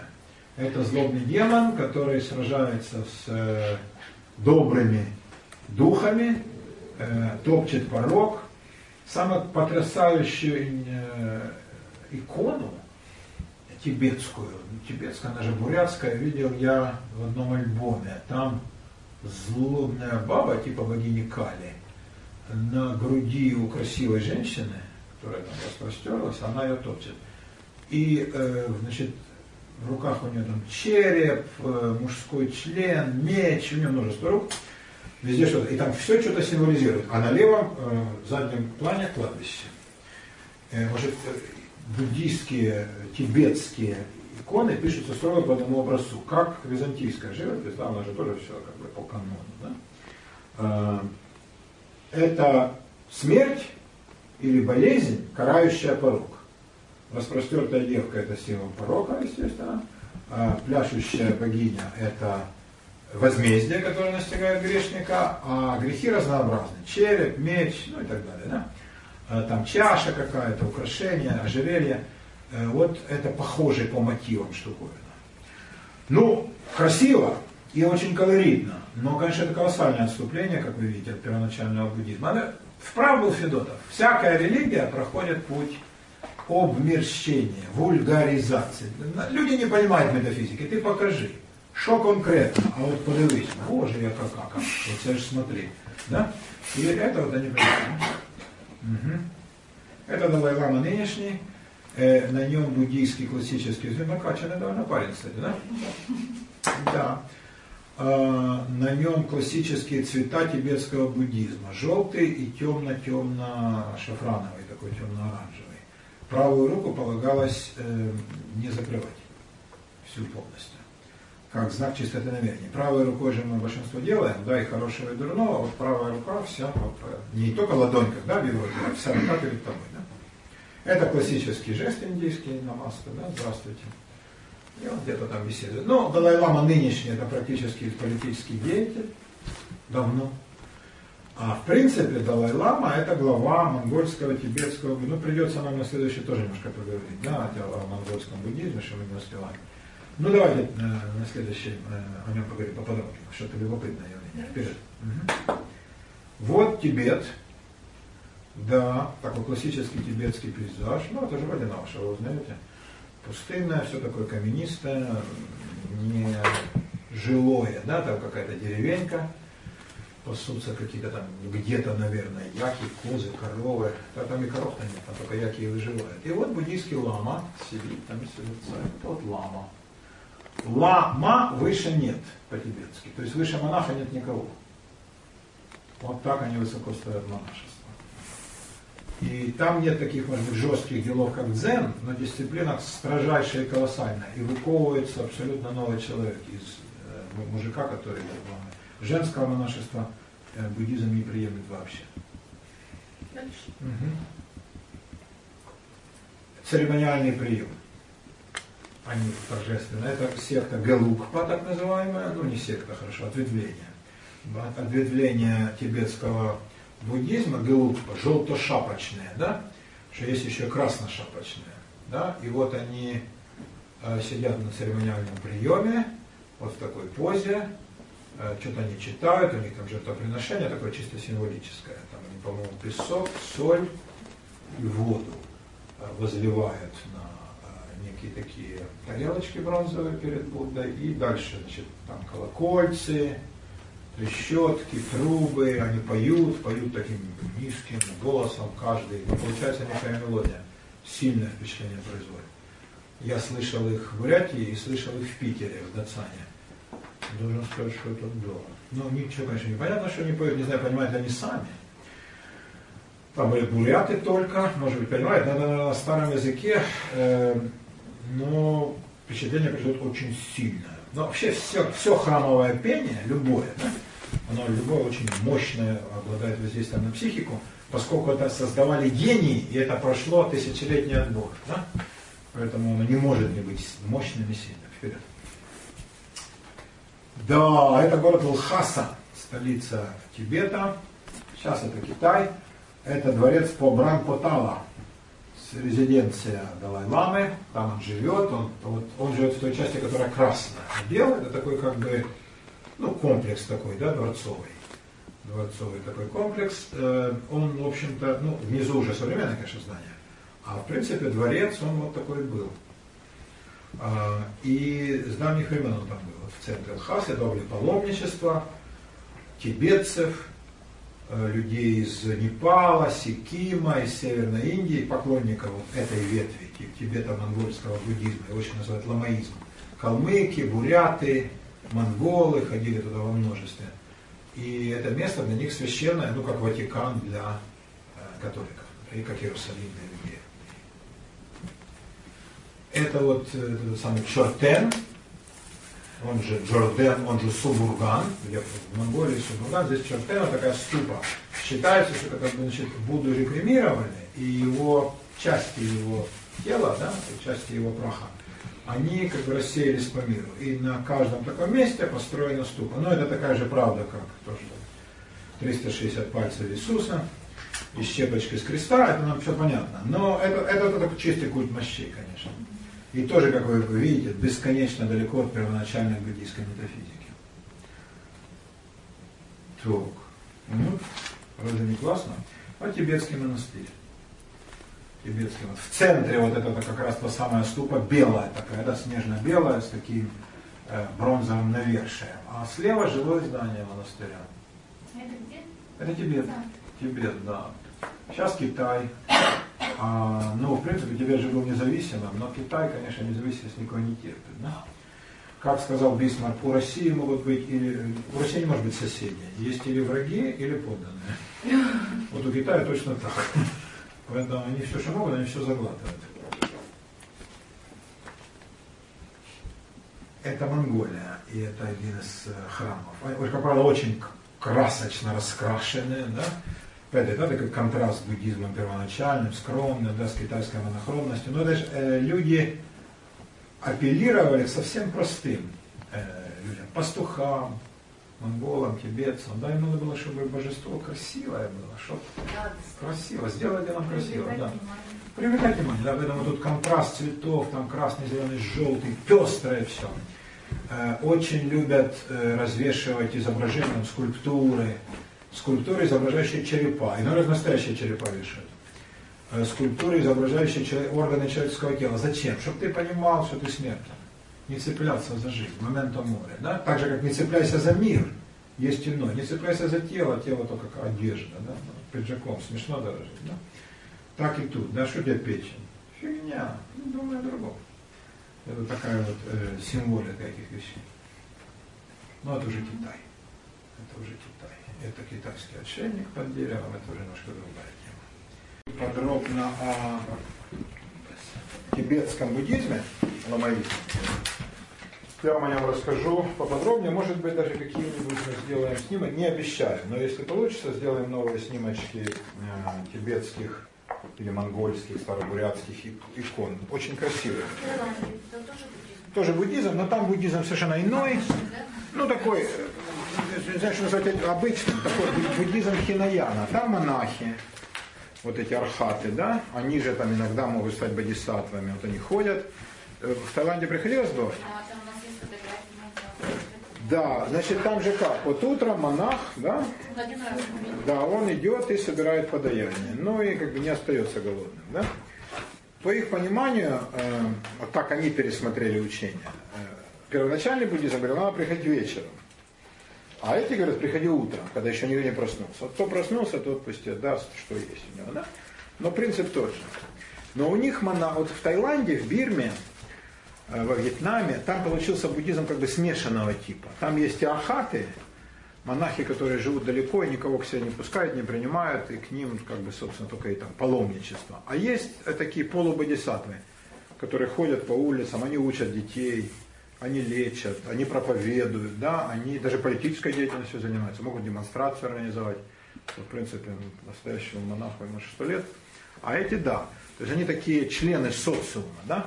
Это, конечно, э, смесь Махаяны с Бодисаттвой и Хинаяны с архатами, отшельниками, которые ушли бог знает куда. Вот в Индокитае это что же особая цивилизация, да? и древняя. Сиам, который Таиланд, Бирма, Вьетнам, они вот это вот так переосмыслили. И вот тут момент такой не понимаю, ну вот вы больше про монашество рассказываете, а обычная вся эта публика, которая населяет многочисленную Азию, они э, во что верят? То есть у них, с одной стороны, есть какие-то духи, но не будет же обычная какая-нибудь, не знаю, хозяйка думай про восьмеричный путь. Она идет, ставит там звонящие палочки, кладет ананасик, да, и ну что-то просит. У кого она просит и что? Да. Свет... А, ты не была в прошлый раз, да, Светлана? Нет. Что-то я помню, что тут такая соднящая тоска. А теперь, да, Светуля, это не было в прошлом. А теперь, вот, все. А, видишь ли свет? А, я говорил об этом в прошлый раз. Ну, ради тебя, конечно, я повторю. Ну, ладно, тогда извините. Нет, нет, нет, я повторю. Нет, а пусть все знают, что я Для тебя люблю. приятно. Да, да. да. Э, дело вот в чем. Э, буддизм, как ни одна другая религия, зашел максимально далеко по пути Вульгаризация. Хрен на себя. Вульгаризация, да. А это где же отрубили? Во всем районе или только тут? Нет, неожиданное решение с их стороны.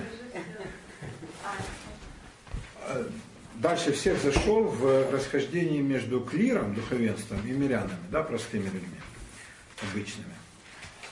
А, У всех эта проблема есть. Но большинство религий, они стремятся как бы свое учение распространить, научить э, грамоте. Это дальше все зашел католицизм, который вообще все переводил на все языки, там иезуиты эти, да. А буддизм пошел совершенно иным путем. Он сказал так, ну, мы можем в отдельных случаях, там где-нибудь в деревеньке, научить пацанов грамоте, не без этого, хотя совершенно не обязательно. А, а вообще не нужно мирянину, вот тетке, которая ставит свечку, ароматную, ты сказала вонючую, поэтому отрубился свет. Скажи, скажи два раза, ароматную свечу. Один раз скажи. Боюсь, жар открылся. Нет, именно скажи, скажи, он ждет это. Ароматную свечу оставит. Ароматная свечка? Вот, сейчас появится свет. И э, тетка ли это, дядька ли ее, они понятия не имеют о всей метафизике.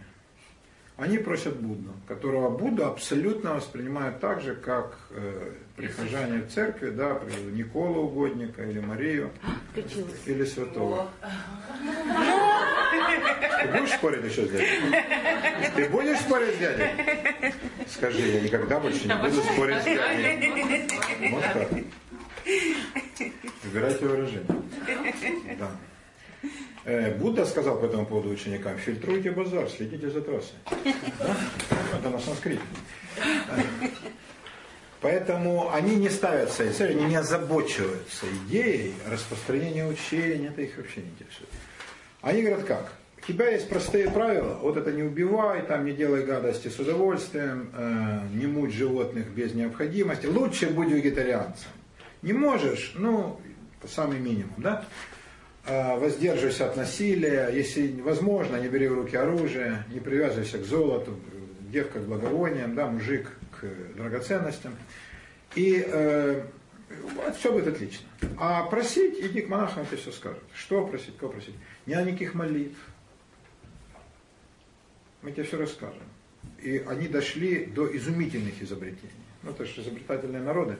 Они пишут на флажках молитвы на санскрите, которые никто не понимает. Вешают. Вот ты что хочешь? Чтобы скот плодился, это зеленый флажок. чтобы э, дочка не болела, это желтый. Там, ну, ты купил три флажка. Монах их привязал к дереву, и там есть специальные, ну, видели, да, такие лески по диагонали натянутые. Ветер колыхнул, это ты помолился. Сколько ветер колышет, столько раз ты молишься, а тебе пофигу. Молитвенные барабаны, да, разные тяжести, когда там, там написано уже молитва. Ты только должен их крутануть, сколько раз он прокрутился, столько раз ты сказал молитву. То есть с точки зрения как бы, христианства или иудаизма это дикая профанация. Да? Как же так, блин, это вместо сам, молитва, жертва уст ваших. А им нет. То есть они не возлагают на мирян никаких надежд. Это такой глубоко реалистический взгляд на людей. Да. Но вот японский дизайн, да, вместо того, дикой неподъемной задачи, давайте всех, блин, просветим, да, они не надо. Не надо, а пусть они живут. Но кто хочет, ну из пацанов, конечно. Да, вот это точно. Кто хочет, да, тогда иди в монастырь. Нам ничего не светит. Катюшечка, тебе светит все. Мы же фотошуры видели в Иерусалиме. Это, боже мой, мы еле вообще это сам отбили. Да. Да. А, свет из-за покаяния включился. А, если парень, мужчина, мальчик, в конце концов, даже он не сам, а семья говорит, вот у нас способный малый растет, возьмите его учение. А человек может и сам прийти, да, могут отдать его родителям монастырь. Неважно. Если он э, хочет идти по этому пути, ему дается такая возможность. Тогда он проходит путь тяжелейшего послушничества. Это надо охренеть. То есть в христианских монастырях год, редко два, а тут три это минимум. И, боже ты мой, какая жизнь его ожидает. Но э, надо выдержать. Если ты выдержал, тяжелая работа, ранний подъем, унизительная какая-то там мыть чаши с прокаженными – убирать дерьмо из общей отхожего места. Э, плюс пахать, там, рубить дрова, таскать воду, все как положено. И плюс к этому еще учиться. И как вот ты в послушании, в смышленности, если ты это выдержал, ты можешь в любой момент уйти. Сказать, извините, это не для меня. Ради Бога. Пожалуйста, вот тебе на дорогу хлеб, молоко, иди. Если ты выдержал и идешь, тогда тебя берут ламы ну тогда уже перед тобой все открывает. Только тогда. То есть ты становишься другим человеком. Лама, выше нет. Ты уже не, не, как, не как они, совсем не как они. То есть отец и мать тебе кланяются многие. Да? Ты э, пророк и проводник для всех. Тогда тебя всему научат, всем древним языкам. Ты будешь читать на санскрите, пракрите, пали, на тибетском. Кто из этих твоих деревенцев вообще знает о существовании таких? Читать эти все древние тексты, ганджур, данджур, все эти штуки, будешь разбираться, будешь знать, как молиться, как делать эти мандалы, много рисунчатые, разбираться в символизме, а можешь учить медицину, джуд, да, ну, в тибетских монастырях. Не слышали про Грампу? Да, слышал, конечно. Вот, в частности, произучить медицину.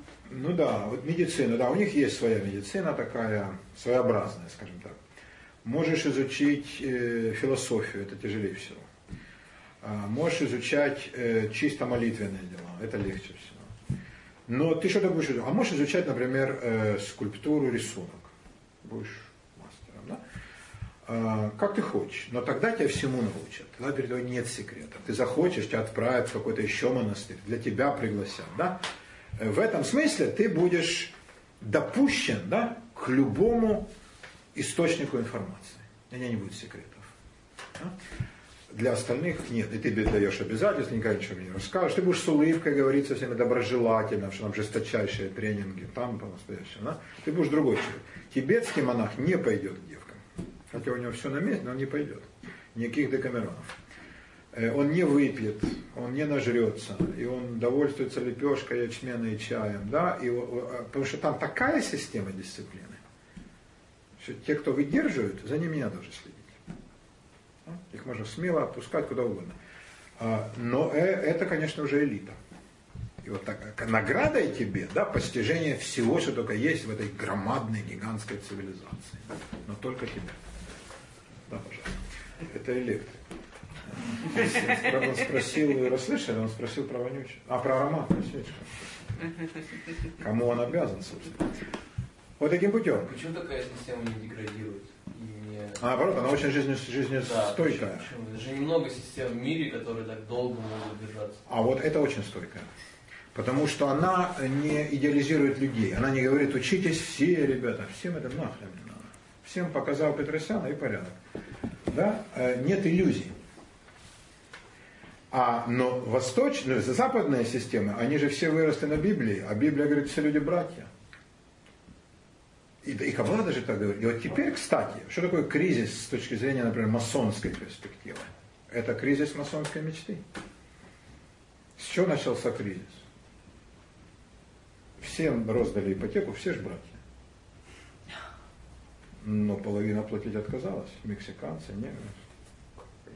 Халява, сэр. Конечно. И все рухнуло. Это, это на людей с обязательствами, да? Такая штука, да?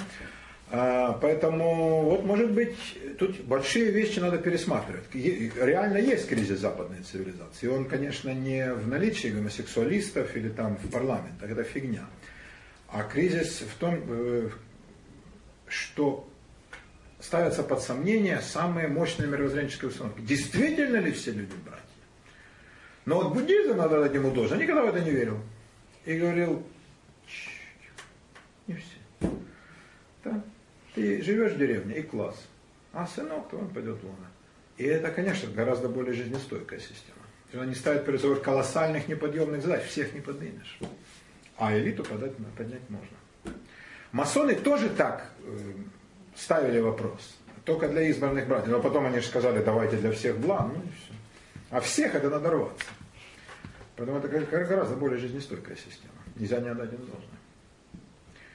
Вот такие дела. Поэтому тетка, она молится тому, кому скажет монах. Кто там в этой местности? Это может быть Хубилган, перерожденец, ну, у них есть вера в это. Э, может быть местный Будда, может быть какая-то конкретная там кость Будды в этой ступе или в этом чертене, субургане. Да? Это может быть э, конкретный монастырь. В общем, он и говорит, что нужно делать. Он выслушивает ее и говорит, что за проблема. Ах, вот такая, вот надо делать так. То есть сюда флажок, тут крутишь барабан, вот тут говоришь слова, повторяй за мной шесть слов. Да, сюда кладешь Рисы бабло. не забыл принести? Сюда кладешь бабло и вперед. Да. Вы- Так, если свечку правильно назвать, всякий разговаривает, то выйдет. Не обижай только нас, лам. Вот, лам это живот. Ламя и альпаки. Хорошо, мои дорогие?